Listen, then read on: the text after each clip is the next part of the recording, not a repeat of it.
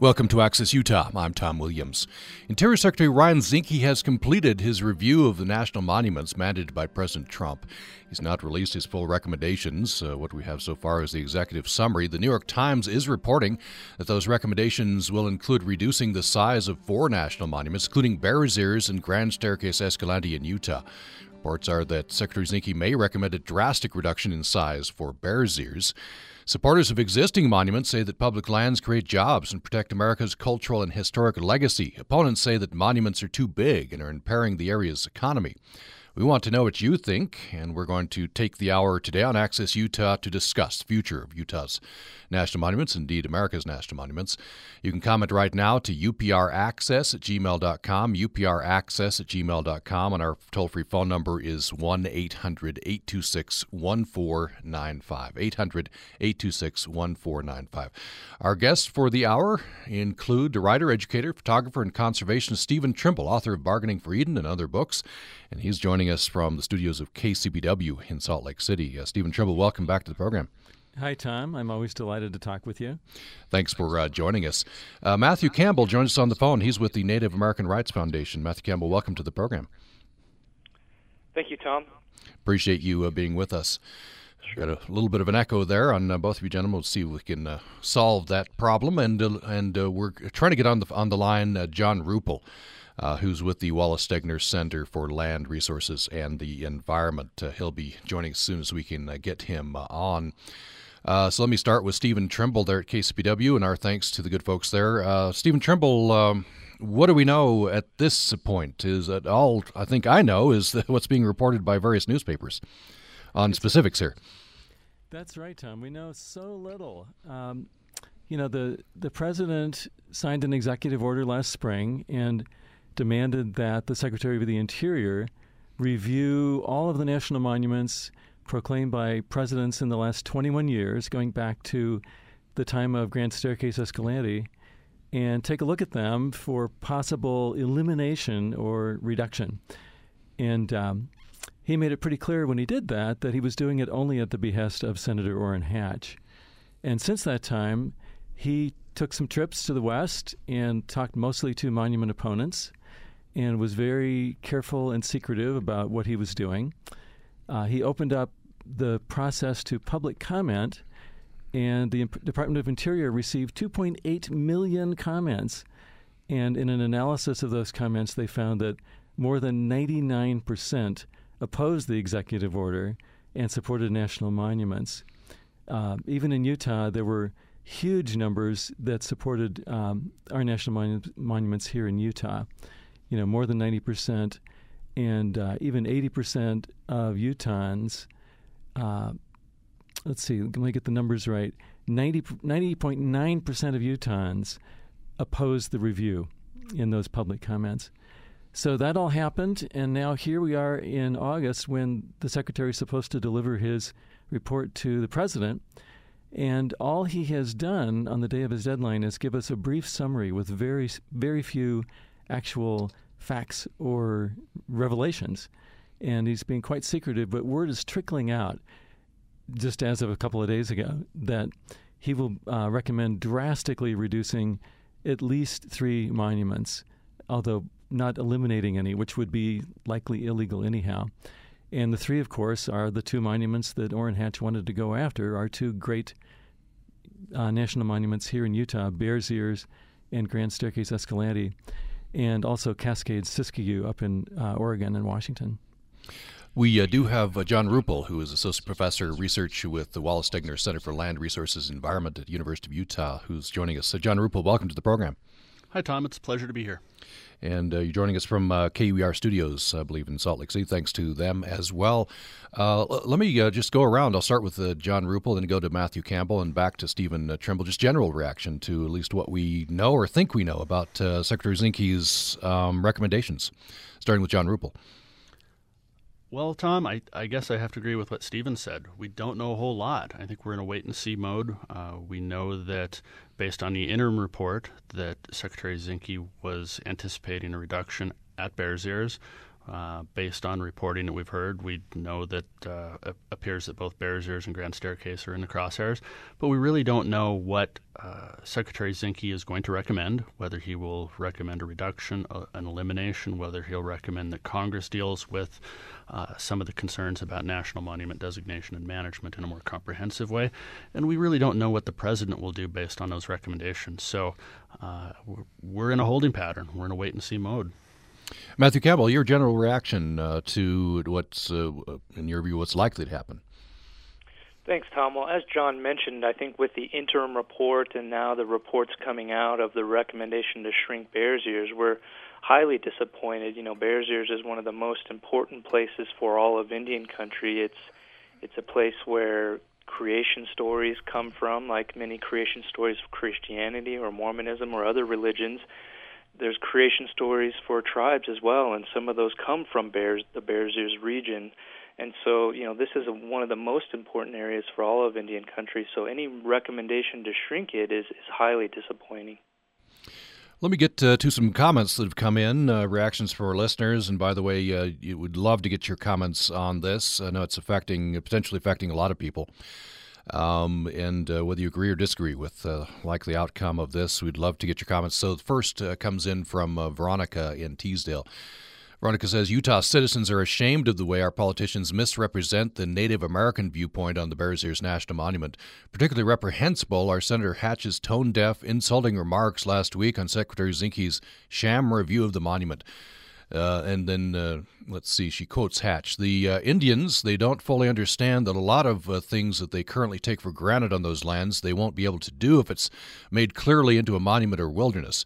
Uh, that's what Hatch said on Sunday, according to Veronica. Once you put a monument there, you do restrict a lot of things that could be done, and that includes use of land. Just take my word for it, uh, quoting Hatch, at least according to Veronica. Hatch's dismissal of Native uh, voices is not only condescending, it's incredibly inaccurate in the case of Bears Ears. Taking the great white father's word for anything hasn't worked out too well for Native Americans for the last two centuries. Let me throw this first to, uh, to Matthew. What's your thought on Veronica's uh, comment there? Well, I think it is unfortunate the comments that were made. It's it's definitely a paternalistic type of thinking that you know we know what's best for you. When the reality is the five tribes came together to push for the creation of the Bears Ears National Monument. They knew exactly what they were doing. They knew they wanted to protect their their cultures, their migration trails, their ancient villages and, and all the cultural items and medicines that are within the area. And so they knew fully what they were doing, and, and they didn't need to rely on anyone else to tell them how to think. I, they knew what they were doing, and, and they pushed for that intentionally.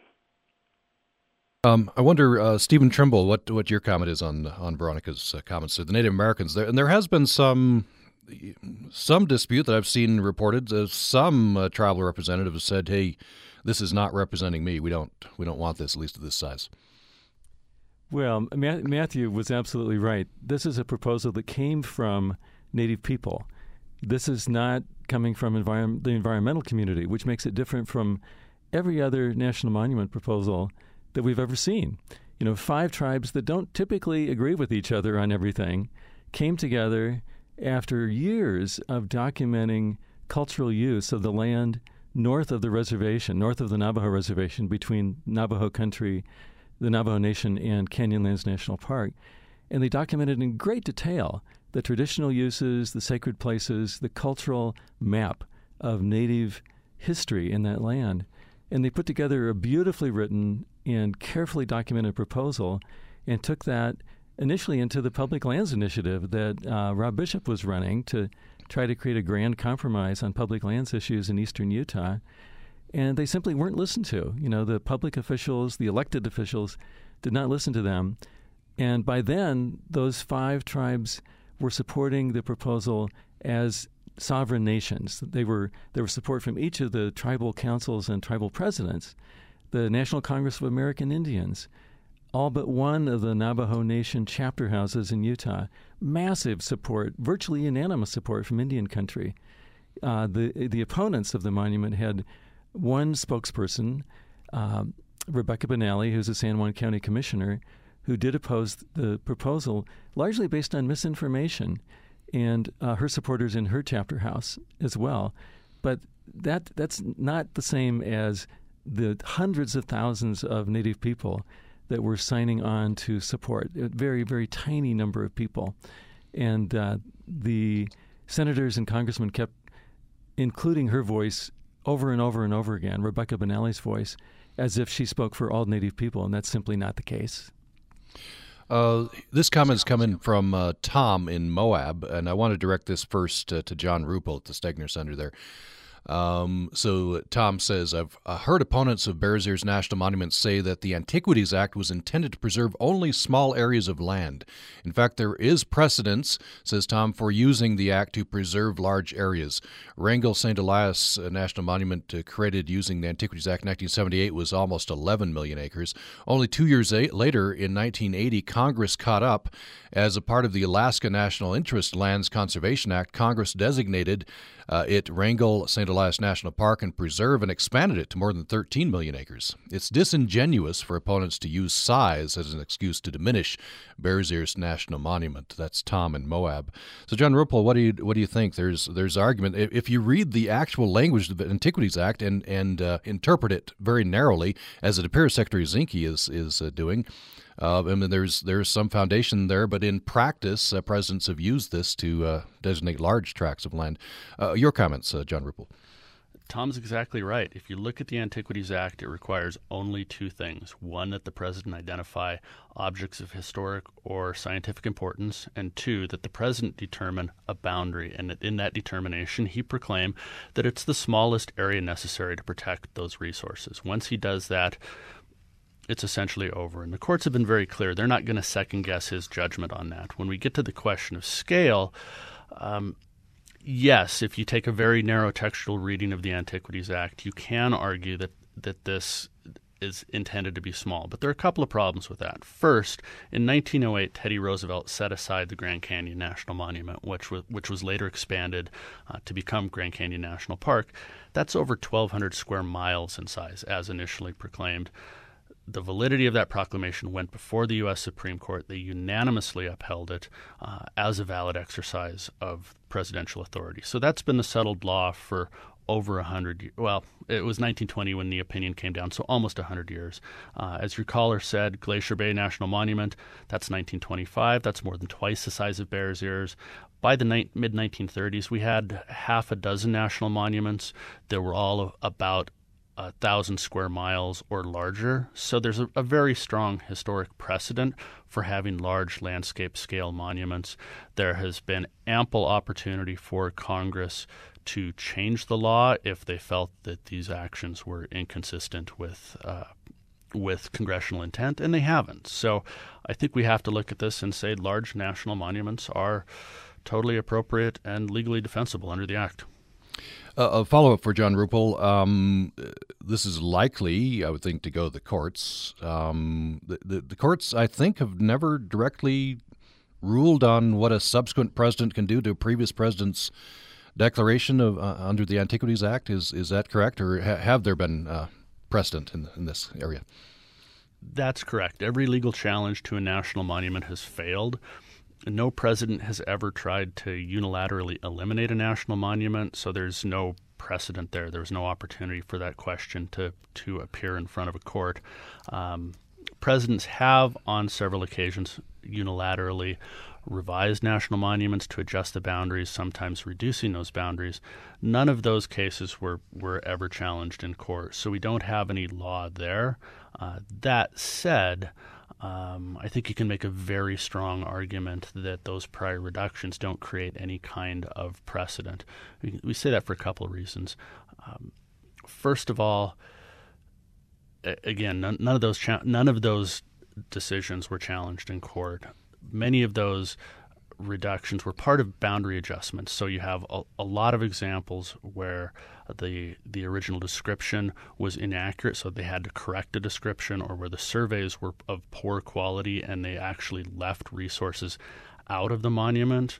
Um, Petrified Forest National Monument's a great example, as is Navajo National Monument. Both of those were set aside with about, without a good understanding of where the resources were located. So the original boundary was very large, and there was an expectation going in that the president would adjust that that boundary in order to better reflect the resources on the ground once information became available. Uh, but that's very different than what we're talking about today. You know, looking at one monument based on very discrete factors associated with that is different than looking at 27 monuments based on largely political considerations. One more question on this to John Ruppel. Um, I'm curious at how the courts are, are likely to to uh, well, it's badly stated uh, how the courts are likely to rule. I'll ask you about that, but but the process by which they're uh, they're they're going to rule, will they look and focus on just the language of the act, which could lead you to believe, as Secretary Zinke appears to believe, that uh, only large enough to you know protect um, uh, important sites, specific local sites, or will they look at the at how this has been uh, implemented over time? Well, I think it depends on what uh, Secretary Zinke's report says and what President Trump then does based on that report. But the starting point will be to look at the Antiquities Act and ask whether the president has the power under that act to reduce or eliminate a national monument. And the Antiquities Act doesn't doesn't say that specifically. I think we need to step back and understand a little bit about presidential authority here. The Constitution grants power over public lands exclusively to Congress. So before the president can act in this area, Congress has to delegate that power to the president. And they did that in 1906 when they passed the Antiquities Act. They delegated the power to create a national monument, but they said nothing about the power to undo it. Um, so then the question becomes was it somehow implied? And I think it, it was not for three main reasons. First of all, there was no reason to grant that power to reduce to the president. You know, the idea was the president needed to be act to act nimbly to address threats to these precious resources. So there was an expediency and exigency that requires quick acts act to protect. There's no such similar need to act quickly to reduce a monument. Second, if we look at the statutes that were being enacted around the Antiquities Act, we see that Congress was giving the president the power to both create other reservations and reduce those. So they knew how to to create that two way valve. They chose not to uh, give him that power in the Antiquities Act, and I think that's very telling. And third, there are multiple bills that have been introduced in Congress since the Antiquities Act was passed that would have given the president the power to reduce or revise uh, national monuments, and they've all failed. So Congress's intent here, I think, is pretty clear. Uh, if, if, we move beyond that, then we're going to get into this question of, of whether there were um, impl- acquiescence in these prior grants, but I'm not sure that we're going to get that far. Let me turn uh, next to Stephen Trimble. I want to uh, get your reaction, Stephen Trimble, to uh, News editorial board. They, uh, the Deseret News uh, had an editorial, um, which I'm guessing you'll disagree with, but I want to see. Uh, just quoting a couple paragraphs from this. In Utah, they say there can be little argument that parts of both Grand Staircase Escalante and Bears Ears monuments ought to be designated as such. In the debate preceding Obama's designation last year, virtually all sides agreed on some footprint. An attempt to broker a compromise led by Representative Rob Bishop uh, included it as well. But but Zinke's claim that adherence to the Act's definition of an object and smallest area compatible clause on some monuments were either arbitrary or likely politically motivated, or boundaries could not be supported by science or reasons of practical resource management. Those ought to be carefully studied. The headline of their um, editorial is Secretary Zinke's decision may lend balance to monument designation. What do you think, Stephen Trimble? Well, as you could predict, I, I disagree violently, vehemently. Uh, if we go back and look at why these monuments were set aside, there's good reason for them to be so big. Uh, we've been looking at gigantic national monument designations in southern Utah since the 1930s, you know, for almost 70 years. It's there's no other place on earth quite like those canyons along the Colorado River. And so so we start with that baseline. This is a unique place on the planet. And so there are very good reasons to conserve those places. But at Bears Ears specifically, we're looking at uh, a tribal request to preserve sacred land. And as the Intertribal Coalition said in response to Zinke's uh, original announcement the, at the beginning of his review, they wrote The Bears Ears region is not a series of isolated objects, but the object itself, a connected living landscape where the place, not a collection of items, must be protected. They're saying something about wholeness and interconnection there that is really the reason behind setting aside that land. And the boundaries are already a compromise. Uh, President Obama did not use the full boundaries requested by the Intertribal Coalition. He used the boundaries pretty much suggested in Rob Bishop's Public Lands Initiative. And so you've got a scattering of hundreds, more than 100,000 archaeological sites.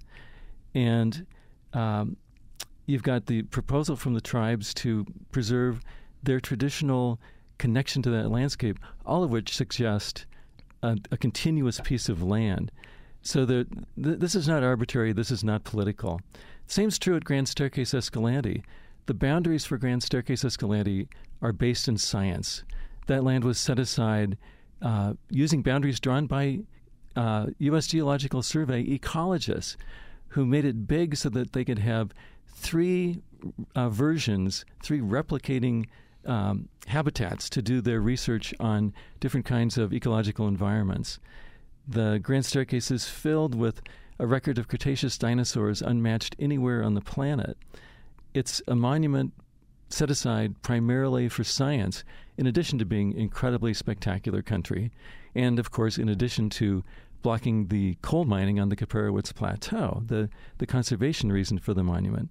And the same is true at Cascade Siskiyou in Oregon. That's really the first monument created for preserving biodiversity, where three major mountain ranges come together, and there's complicated ecological chaos, really, that created unbelievable speciation.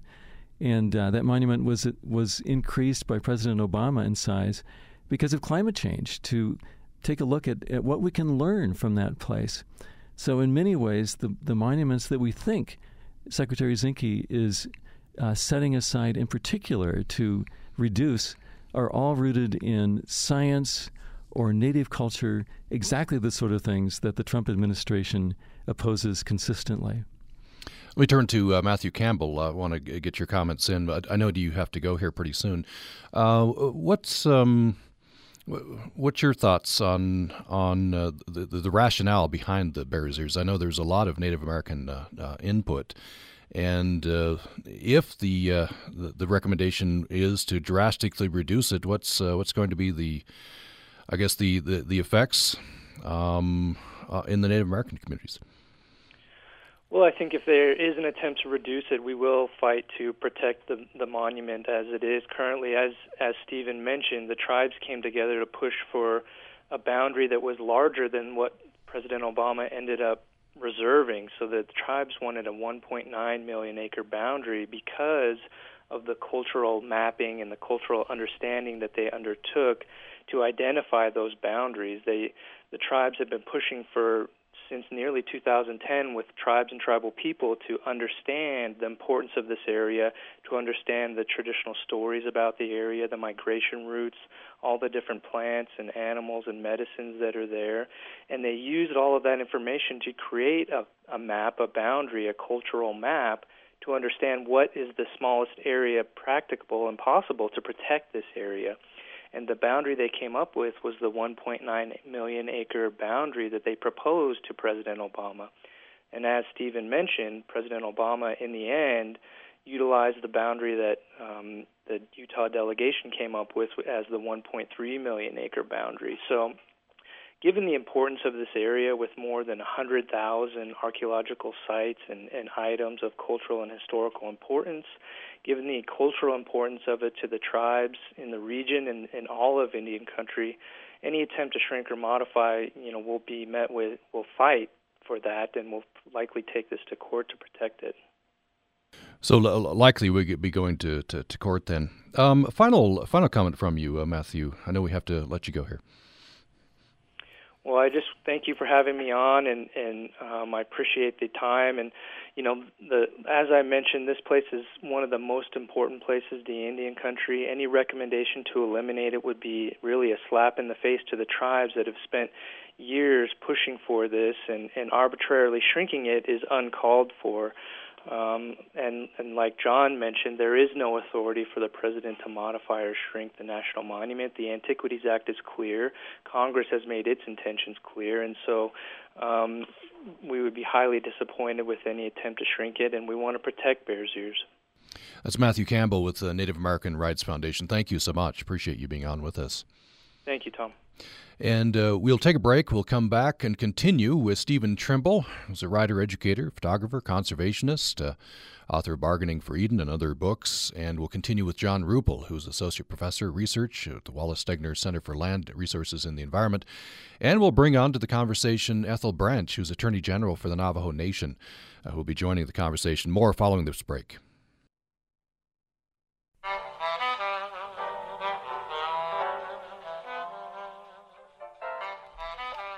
Programming on Utah Public Radio is made possible in part by our members and Moab Area Travel Council, whose support of tourism, events, and recreation in Grand County promotes and protects the natural beauty for visitors from across the state of Utah. Information is available online at discovermoab.com.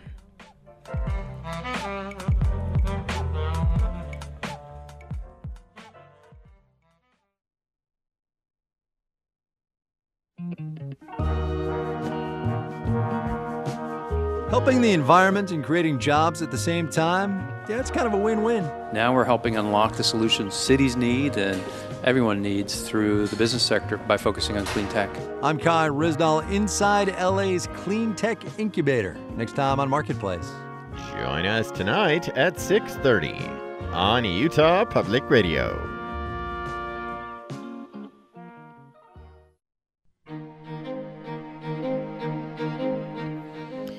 Thanks for listening to Access Utah. I'm Tom Williams. Interior Secretary Ryan Zinke has completed his review of national monuments. That review mandated by President Trump. He's not released his recommendations in full. The New York Times is reporting that those recommendations will include reducing the size of a handful of national monuments, including Bears Ears and Grand Staircase Escalante in Utah. And reports are that Secretary Zinke may recommend a drastic reduction in size for Bears Ears. We want to know what you think about the future of national monuments in America and in Utah. And you can comment right now to upraccess at gmail.com, upraccess at gmail.com. Or you can call us to 800 826 1495, 800 826 1495. We welcome back in writer, educator, photographer, conservationist Stephen Trimble, who is joining us from the studios of KCPW in Salt Lake City and John Ruppel, Associate Professor of Research at Wallace Stegner Center for Land Resources and the Environment at the University of Utah. He's joining us from the studios of KUER in Salt Lake City.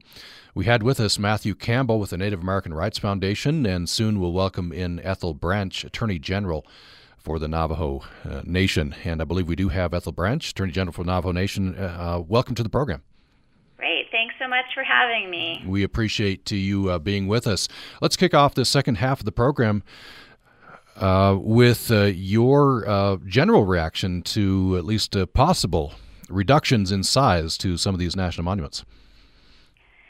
You know, I think I can speak most specifically to Bears Ears, um, but I think you know we put a lot of work into that with with the other four tribes and it's an incredibly important area to us for historic and uh, um, basically cultural patrimony reasons. And so it's it's quite devastating that that would be on the chopping block uh, for the secretary, particularly given the secretary's role in uh, you know being being on the front line of, of dispensing the federal government's trust responsibility to Indian tribes. And you know, Bears Ears National Monument is so critical to the continuation of our culture and protection of historical sites for us as well as uh, religious sites, essentially. So uh, it's very disappointing. Uh, it's also quite disappointing that we were not given uh, much opportunity to communicate and educate um, the Department of Interior on that specific site. And um, you know, I, I have to say it's quite disappointing that the amount of time given um, the other voices was quite disproportionate with respect to the amount of uh, time that the tribes were given. Let's turn next to a caller. Uh, Veronica has joined us. Uh, welcome to the prom- program, Veronica. Good morning. Uh, go ahead. Um, well, I just want to be sure. Well, first of all, thank you so much to your three guests, well, four, um, for shedding some light on this issue. And I want to be sure that they address the misinformation that is being uh, fomented by monument opponents, both about activities on the land grazing, uh, recreation, herb gathering, etc., and also about the uh, the impacts to the local economies of the gateway communities around the monuments. So I just want to be sure they get to those things. Okay, uh, great points. Thank you, Veronica. Appreciate that. Sure. Uh, let you. me let me turn uh, to uh, Stephen Trimble first on on this. And by the way, uh, related events coming up. Uh, you have a new book of essays come out. You've edited Red Rock Stories. There's a reading apparently in Torrey on Saturday. Tell us about that, and then respond to, to, Veronica's question, if you would. Well, sure. I'll, I'll start with the book, Tom. last summer, 35 writers came together who cared deeply about Utah public lands and donated their work to inject a sort of literary uh, voice into the conversation about how to preserve these lands. Uh, it was a time of crisis. We needed to really uh, have the public heard in the conversation about the Public Lands Initiative, and we wanted to advocate for Bears Ears. And so um, uh, I collaborated with Kirsten Allen at Torrey House Press in Torrey I was the editor, and she had agreed to publish a trade edition of the book eventually. And we created a booklet form of this project that we called Red Rock Testimony and took it to Washington and distributed it to decision makers who said to us, Thank you, we need these words as part of the conversation. And this spring, Torrey House Press published a, a trade edition called Red Rock Stories that is new, newly out and available in bookstores uh, with these 35 writers and a bunch of introductory material about why we did this book and some uh, material at the end about the history of the proposal for the monument, the the actual wording of the beautifully written proclamation signed by President Barack Obama, and of course some some words in defense of keeping the monument intact. And we'll be doing a reading at Entrada at uh, Robbers Roost in Torrey, Utah, at 7:30 this Saturday.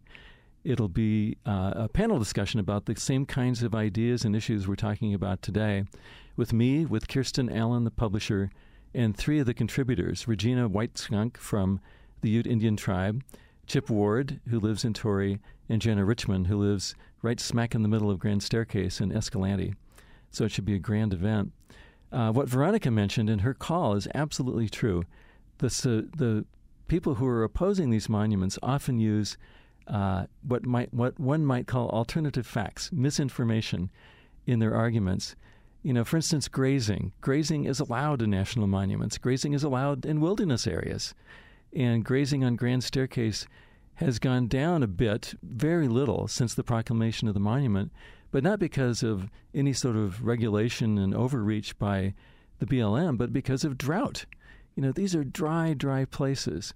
Uh, the reason we have so much public land in Utah is because we are the second driest state, and people couldn't make a living from those lands and homestead them and privatize them. So the people who oppose the monuments are using, uh, you know, false arguments often. often. Uh, the opponents of Bears Ears want to open it up for oil and gas and uranium, but the boundaries already excluded most of the land that is potential mineral development, uh, potential potentially open for mineral development or useful for mineral development.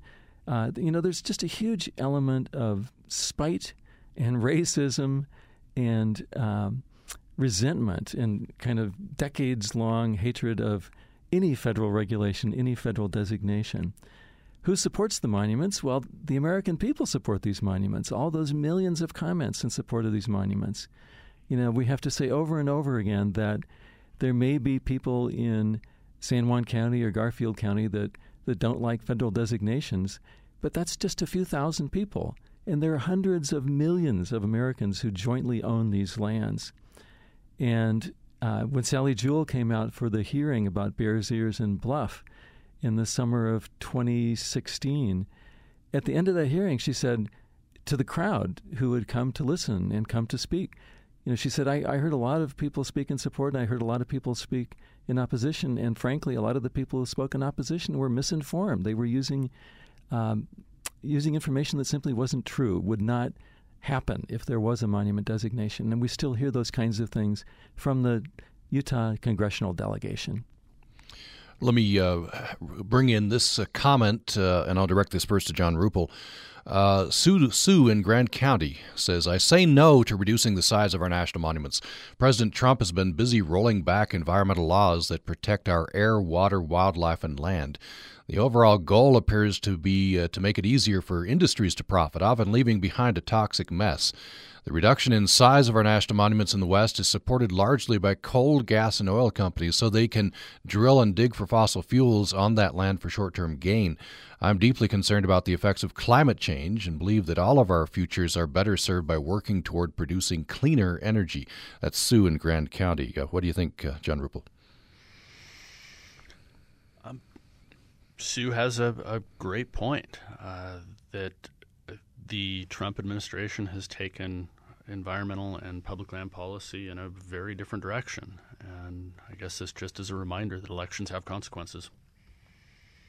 See, uh, here's another comment from Blake in Apple Valley. Blake says, simply a hateful racist gesture by the evil Donald Trump to his racist, greedy base. Perhaps this will motivate people of good heart to stop voting for these monsters. That's a uh, so reading between the lines. I can I can see that Blake opposes the uh, reduction in, national monuments. Uh, let me uh, let me uh, get a comment on this uh, from Ethel Branch, Attorney General from Navajo Nation.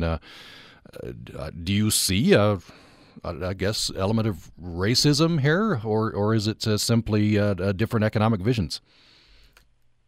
Yeah, I mean, I, I'm trying very hard to understand the motivation for reducing bears ears and um, you know, the best that I can come up with is that it's really, um, you know, a response to Grand Staircase, and Bears Ears is just another designation in South uh, Eastern Utah, um, and and so they're kind of, I mean, a lot of the arguments they raise with respect to Bears Ears are really arguments that apply to Grand Staircase.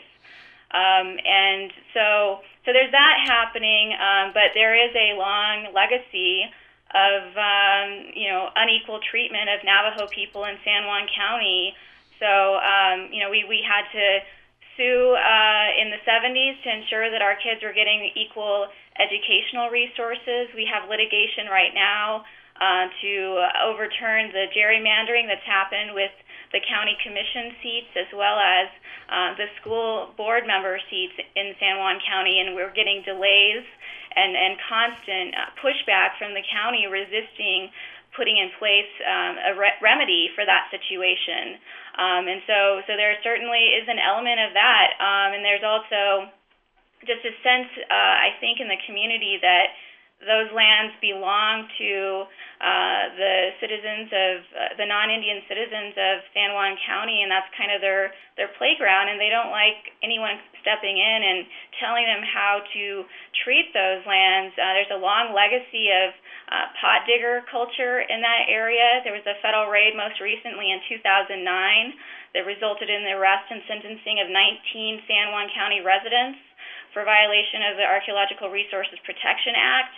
Uh, and just between 2011 and 2016, um, the BLM field office in Monticello reports that it investigated 25 instances of looting, vandalism, and disturbance of grave sites.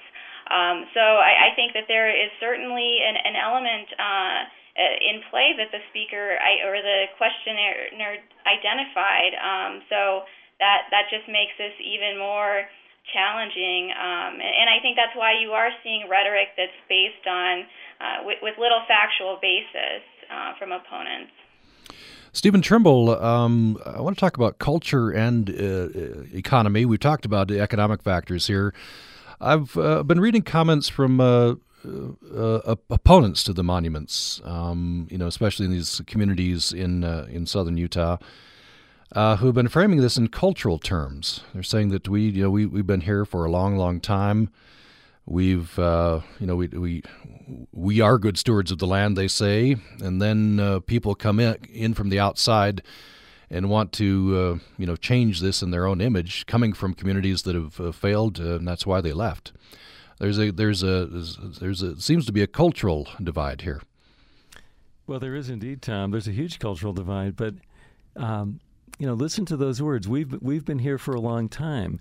Well, native people have been in those places for thousands of years, and as many generations of pioneers as we have in places like Monticello or Escalante, uh, they only go back to the mid 1800s. It's not really a very long time at all.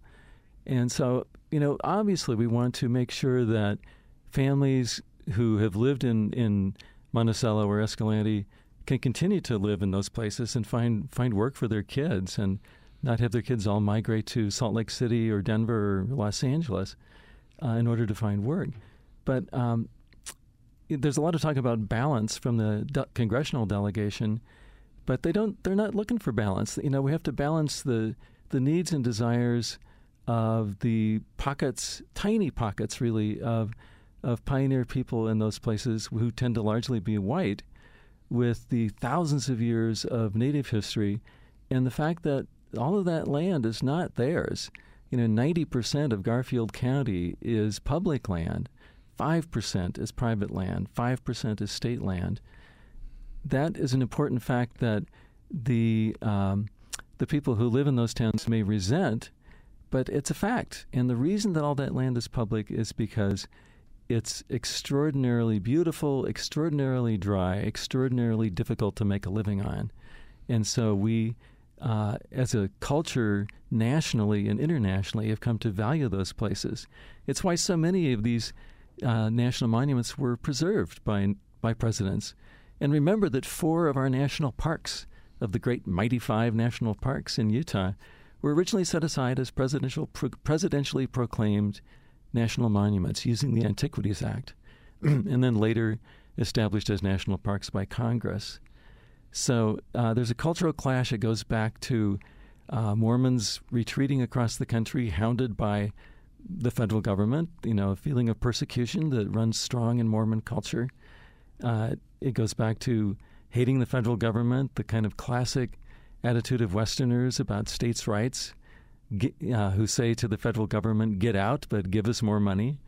Um, and there's there's a gradual shift toward conservation and ecological wisdom that that uh, we bring as as federal agencies over the past couple of administrations that the Trump administration is frankly trying to reverse, and these attacks on the monuments are part of that. John Ruple, before we go to break, I, I want to uh, talk about um, who people trust to manage these lands, and it's you know it depends on who you talk to. Um, opponents of the national monuments and uh, say that there's too much federal land. They they want the management decisions closer to uh, you know to the to the source to the communities. They would prefer, I think, state management or perhaps county uh, management. Um, would, I know you've done some work in this, at least a collaboration between state and and, and federal. Um, uh, I wonder. Um, I, this does come down to who you trust. I think, doesn't it? Um, you trust this the state or trust the feds, depending on what you want those uh, lands managed for. Tom, I agree. This uh, a couple of points there. First of all, I think we have to remember these are public lands. They belong to all Americans, not just those folks that live nearby. So, while the local community certainly has um, they need to have a voice and they need to have input into management decisions. They're not the only voice, um, and it, and the Obama administration tried to address that. If you look at the Bears Ears Proclamation, there's a tribal advisory committee that has representatives from the five tribes that brought forth the proposal, and there's also a monument advisory committee that includes representatives from the state, from county government, from the Chamber of Commerce. Uh, from the environmental community, from the recreation community, to make sure that those voices are heard. So if we do see a reduction or an elimination of this monument, we also see potentially a reduction in voice. As to the question of who would be a better manager, it, it really has nothing to do with state officials or federal officials being any more competent or effective. It's about the mandate that they operate under. Um, and you know, that, that's really the question. We look at when we look at bills like the Transfer of Public Lands Act, or we look at uh, some of the legislation that's currently pending in Congress. It's those changes in management have more to do with mandate than anything else. They have they have a lot to do with streamlining environmental reviews, minimizing opportunities for public input, and that has the potential to be really damaging for those local communities. Let's uh, take a break. When we come back, we'll have our last segment with uh, Stephen Trimble, John Ruple, and uh, Ethel Branch, uh, and uh, hopefully your comment as well. We'd love to hear from you. 800 826 1495. 800 826 1495. Talking about national monuments. And uh, you can reach us by email as well to upraccess at gmail.com. upraccess at gmail.com. More following this break.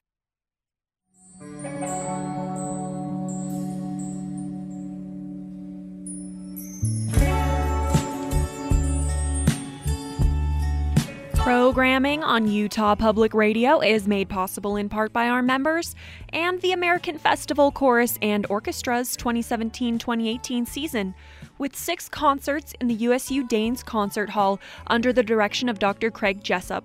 Season tickets available online at AmericanFestivalChorus.org.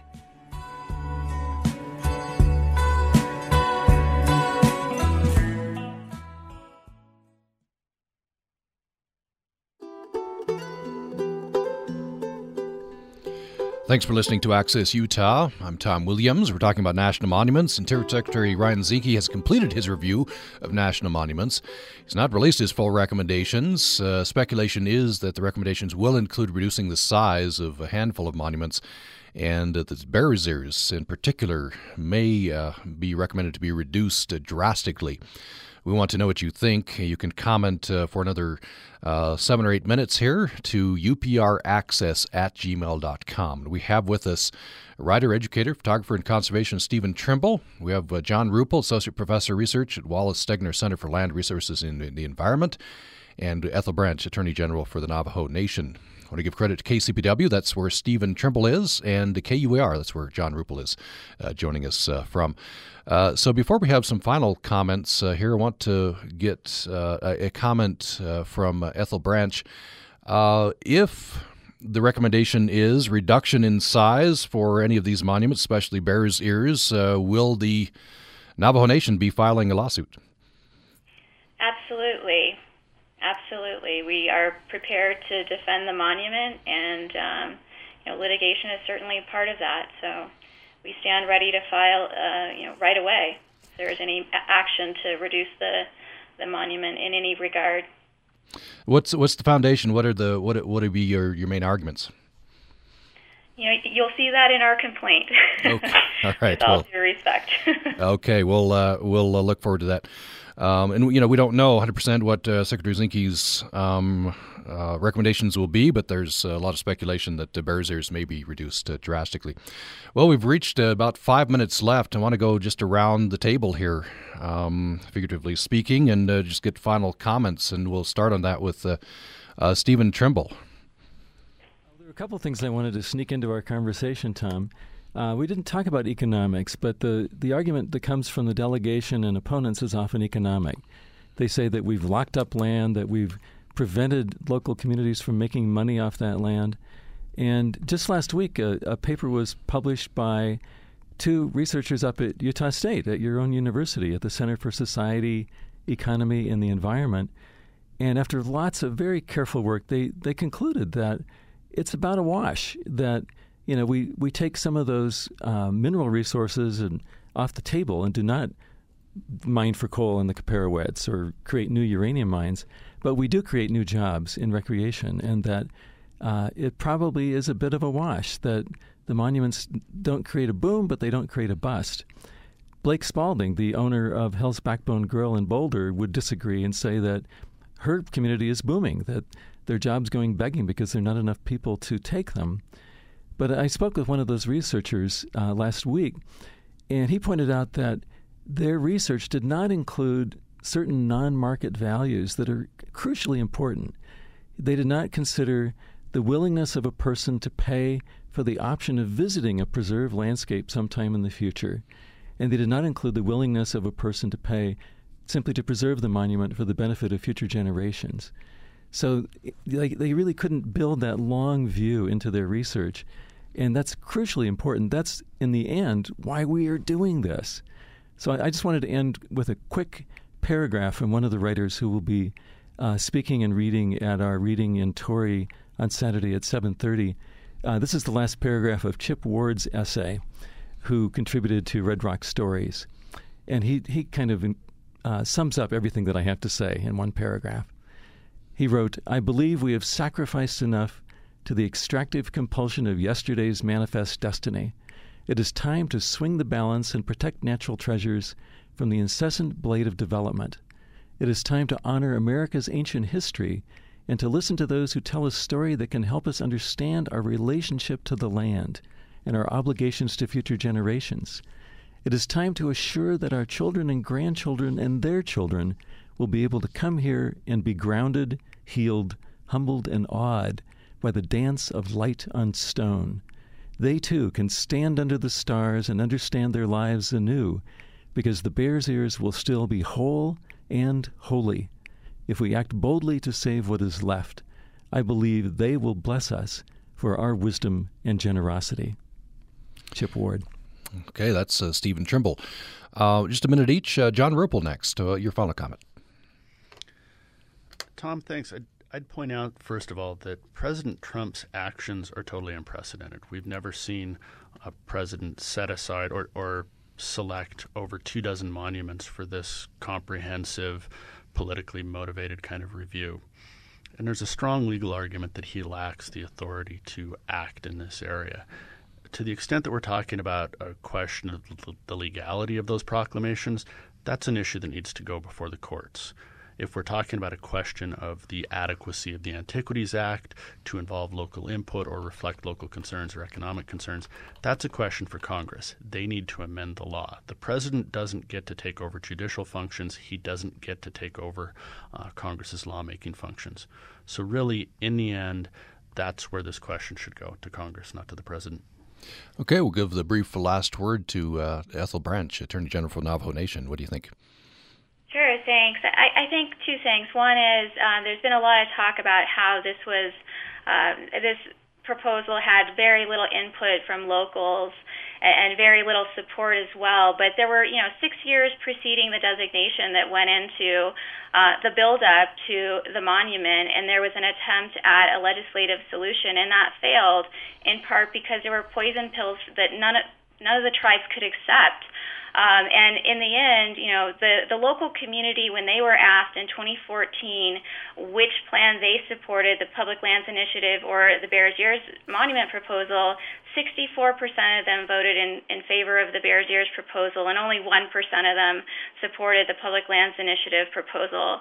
Um, so I, I think there's been a lot of miscommunication uh, about the local support um, and, and you know how quickly this monument came into being. And then the other thing that I have to say that's really, really important for the tribes, and in particular Navajo Nation, is uh, the collaborative management model that is put in place with this monument.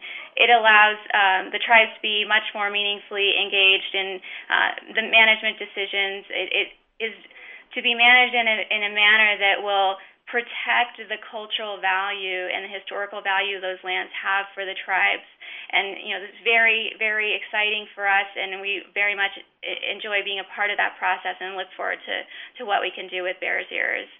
Um, Okay, great. Thank you. Uh, Ethel Branch has joined us, Attorney General for the Navajo Nation. Thank you so much. Thank you. And uh, John Ruple, Associate Professor with the Wallace Stegner Center for Land Resources and Environment at the University of Utah. Thank you so much. Thank you, Tom. And he's joined us from KUER Studios. And uh, writer, educator, photographer, and conservationist Stephen Trimble has joined us from KCPW. Thank you to you. Thanks, Tom. Thanks for giving us time to talk about these so important issues. And uh, thanks for listening to Access Utah.